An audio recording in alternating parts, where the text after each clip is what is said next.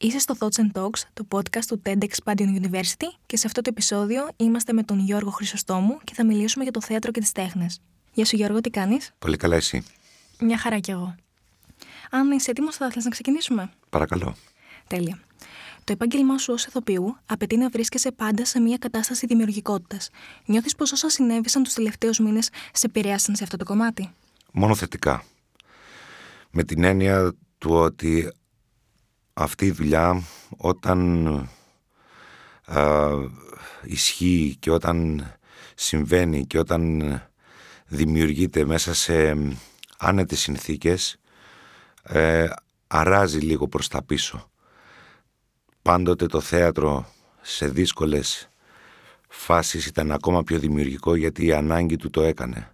Είναι ευπροσάρμοστη δουλειά. Πάντα είναι σε σοκ από τα γενοφάσκια της και ενώ από την ώρα που βγαίνεις από τη σχολή είσαι σε ένα σοκ διαρκές οπότε κάτι τέτοιο εάν είσαι έτοιμος ε, να το κάνεις από πρόβλημα λύση μόνο δημιουργία μπορεί να γίνει.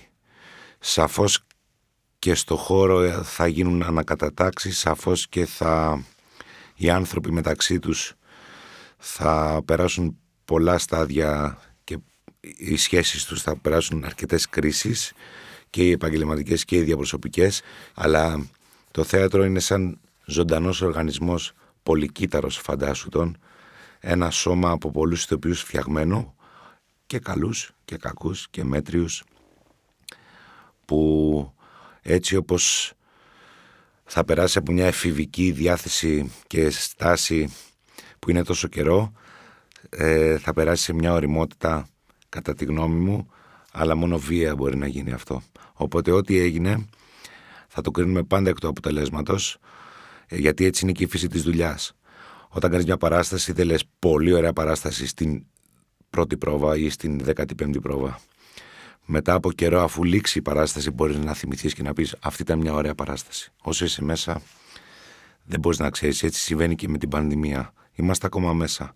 Μόνο εκ των υστέρων θα κρίνουμε το θετικό αποτέλεσμα και στη ζωή και στη δουλειά. Σε τι κατάσταση βρήκε το θεατρικό χώρο το καλοκαίρι μετά την πανδημία; Σε πανικό ως επιτοπλίστων, σε άρνηση, ε, σε θάρρος. Ε, το Υπουργείο Πολιτισμού δεν δίνει πολύ σημασία στο χώρο αυτό. Γενικά το θέατρο και οι τέχνες είναι λίγο σαν το χόμπι μιας χώρας μάλλον της συγκεκριμένης. Είναι σαν αυτό που οι γονείς λένε: Κάνει παιδί μου μια κανονική δουλειά και κάνε και το θέατρο σου. Ενώ κανονικά θα έπρεπε το θέατρο να είναι εξαγώγημο προϊόν.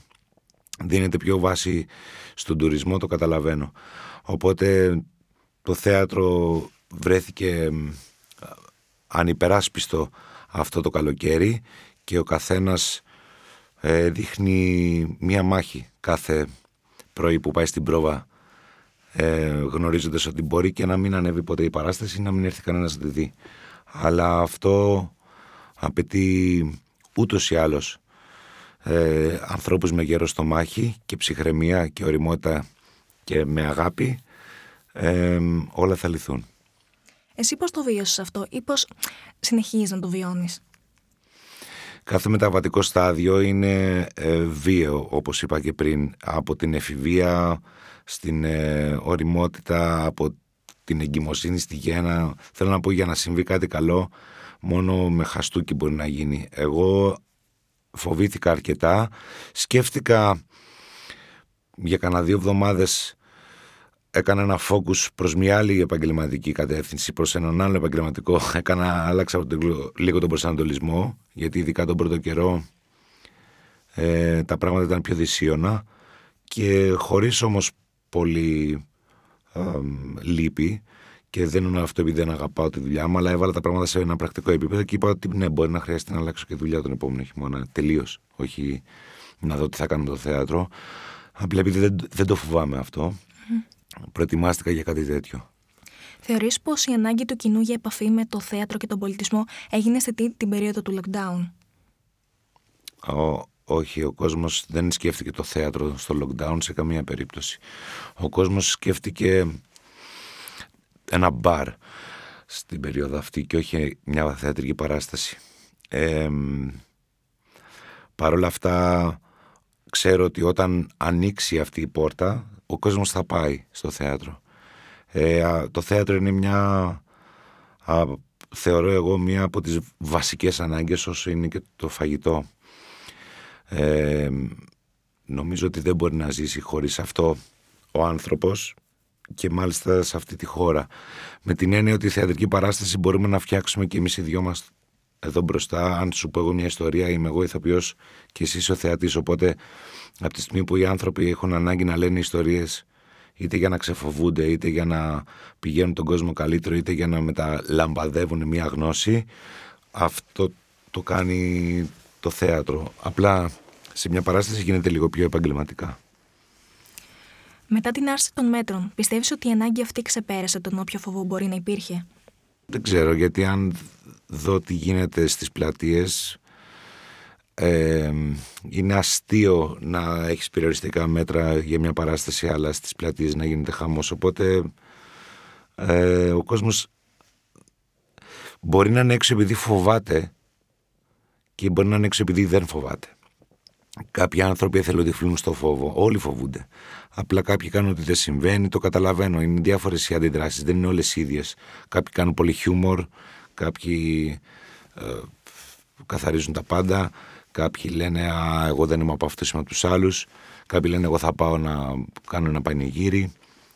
Παρ' όλα αυτά, όλοι είμαστε στον ίδιο φόβο. Παγκόσμιο πια, όχι. Γιατί εμείς το σκεφτόμαστε στην πόλη μέσα τι συμβαίνει, αλλά αυτό πρέπει να το κάνει λίγο πιο σφαιρικό στην κυριολεξία. Ποιες είναι οι σκέψεις σου για ένα ενδεχόμενο δεύτερο κύμα, Σε τρομάζει; Όχι, είμαι έτοιμος. Εγώ ενστικτοδός είμαι έτοιμος ε, κανένα χρόνο πριν ε, συμβεί το οτιδήποτε. Ε, άρχισα να προσέχω στο μετρό γιατί δεν έχω αυτοκίνητο και κινούμε με τα μέσα. Τώρα δανείστηκα ένα για να κινούμε ένα αυτοκίνητο γιατί δεν θέλω να εμπλακώ αρκετά γιατί ξέρω ότι αρκετός κόσμος δεν προσέχει. εγώ έχω μάσκες στη τσάντα μου από τότε που τα κρούσματα ήταν ακόμα στην Κίνα. Μάλιστα είπα σε ένα πολύ στενό πρόσωπο ψάξε μάσκες και μου λένε σιγά μην υπάρχει τόσο πρόβλημα και όντως υπήρχε γιατί άρχισε ο κόσμος να καταλαβαίνει ότι κάτι συμβαίνει. Εγώ ήδη ήμουνα προετοιμασμένος ψυχολογικά ε, και είμαι και τώρα ακόμα πιο πολύ δεν θα αφήσω το φόβο να με κυριεύσει γιατί ο φόβος τον θρέφει τον ιό με έναν τρόπο. Μεταφυσικά πες το όπως θέλεις. Αλλά ο φόβος μεταδίδεται πιο γρήγορα από τον ιό. θα πρέπει απλά να είμαστε λίγο πιο καθαροί. Και τελευταία ερώτηση. Ποια είναι μια ερώτηση που δεν σε έχουν κάνει ποτέ, αλλά θα ήθελες να την απαντήσεις; Mm. Δυστυχώς στη χώρα που ζούμε δεν έχουμε την ίδια άνεση που έχουν οι συνήθως οι Αμερικάνοι ή οι Βρετανοί παρουσιαστές και αντίστοιχα οι χολιγουντιανοί stars να λένε διάφορα πράγματα για την προσωπική της ζωή ή ας πούμε τι προβλήματα έχουν κτλ. κτλ. Έχω μια φαντασίωση ότι σε μια συνέντευξη ε, θα μπορούσα να πω πραγματικά αυτό που έχω περάσει εγώ στη δικιά μου ζωή. Όχι για να διαφημιστώ τόσο, λίγο και για να διαφημιστώ, αλλά τόσο όσο για να πω στον κόσμο να μην φοβάται να πει ότι ξέρεις, α, και εγώ το έχω περάσει αυτό ή και εγώ σκέφτομαι έτσι. Αλλά είναι τέτοιο το σύστημα εδώ ε, του, το δημοσιογραφικό και τόσο στενός ο κύκλος που φοβάσαι να πεις την αλήθεια στα αλήθεια γιατί αυτό θα το αναμασίσουν για δύο εβδομάδες και θα πάρουν την μαμά σου τηλέφωνο και θα της πούνε τι έχει το παιδί, ας πούμε. Δεν μπορείς να μιλήσεις τα αλήθεια και να πεις για το πρόβλημά σου. Έχω φαντασιώνω με μια συνέντευξη πάντα που μπορείς να πεις το οτιδήποτε, αλλά τώρα που μιλάμε θα λέγαμε τελείως αλλιώς τα πράγματα εάν η Νικόλ δεν μας τράβαγε βίντεο ή αν δεν ήταν τα κορίτσια απ' έξω. Δηλαδή θέλω να πω έχουμε και ένα ενστικτόδε, ε, όχι σοβαροφανέ ακριβώς, αλλά λίγο πιο καλλιεπές ε, Αλλιώς θα τα λέγαμε οι δυο μας, αν μου κάνεις τις ίδιες ερωτήσεις σε ένα καφέ και αλλιώς ξέροντας ότι μας κοιτάνε. Είναι πολύ αλλιώς το όλο πράγμα. Οπότε δεν μπορείς να είσαι 100% αληθινός. Μακάρι να μπορούσα να πω τι κατάφερα να βγάλω από πάνω μου. Αλλά δεν μπορώ να το κάνω αυτό. Και Μπορεί και να το αφήνω έτσι μυστήριο για να κινήσω την περιέργεια και αυτό κόλπο είναι marketing, αλλά στα αλήθεια θα ήθελα να μπορείς να εξομολογηθείς και να πεις έπαθα αυτό για να βρει κόσμος δύναμη να πει και εγώ το έχω πάθει αυτό και μπράβο σου που το έπες και σε ευχαριστώ και σε ευχαριστώ και σε ευχαριστώ γιατί οι άνθρωποι φοβούνται να μιλήσουν και να πούν την αλήθεια από ένα σύστημα δύο μέχρι ένα σύστημα πολλών και ένα σύστημα χώρας την αλήθεια δεν θα την πει κάποιος στα αλήθεια. Ευχαριστούμε πολύ Γιώργο Χρυσοστόμου για, για το χρόνο και για τη συνέντευξη που μας έδωσες. Εγώ. Ήταν το Thoughts and Talks. Μέχρι το επόμενο επεισόδιο μείνετε συντονισμένοι στο Facebook, το Instagram και το Twitter του TEDx Padion University για περισσότερα.